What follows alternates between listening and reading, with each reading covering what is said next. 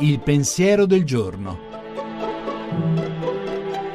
In studio Chiara Giaccardi, docente di sociologia e antropologia dei media all'Università Cattolica di Milano. Come ogni mattino è la luce che ci fa rinascere. Dopo il buio della notte veniamo ancora alla luce, torniamo alla vita.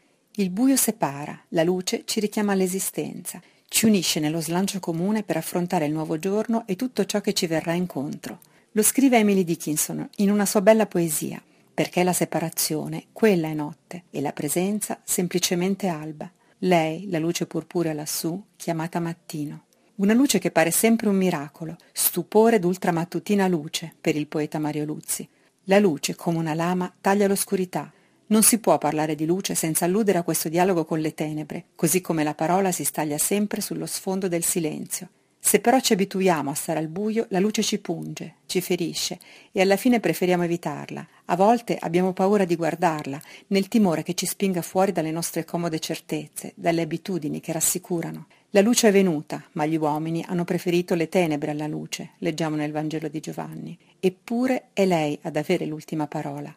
Con angoscia ti fuggo, luce, ma sulla stessa via sempre ti incontro, recita un verso di padre Turoldo. E anche Nelson Mandela diceva, è la nostra luce, non la nostra ombra, a spaventarci di più. E quando permettiamo alla nostra luce di risplendere, inconsapevolmente diamo agli altri la possibilità di fare lo stesso.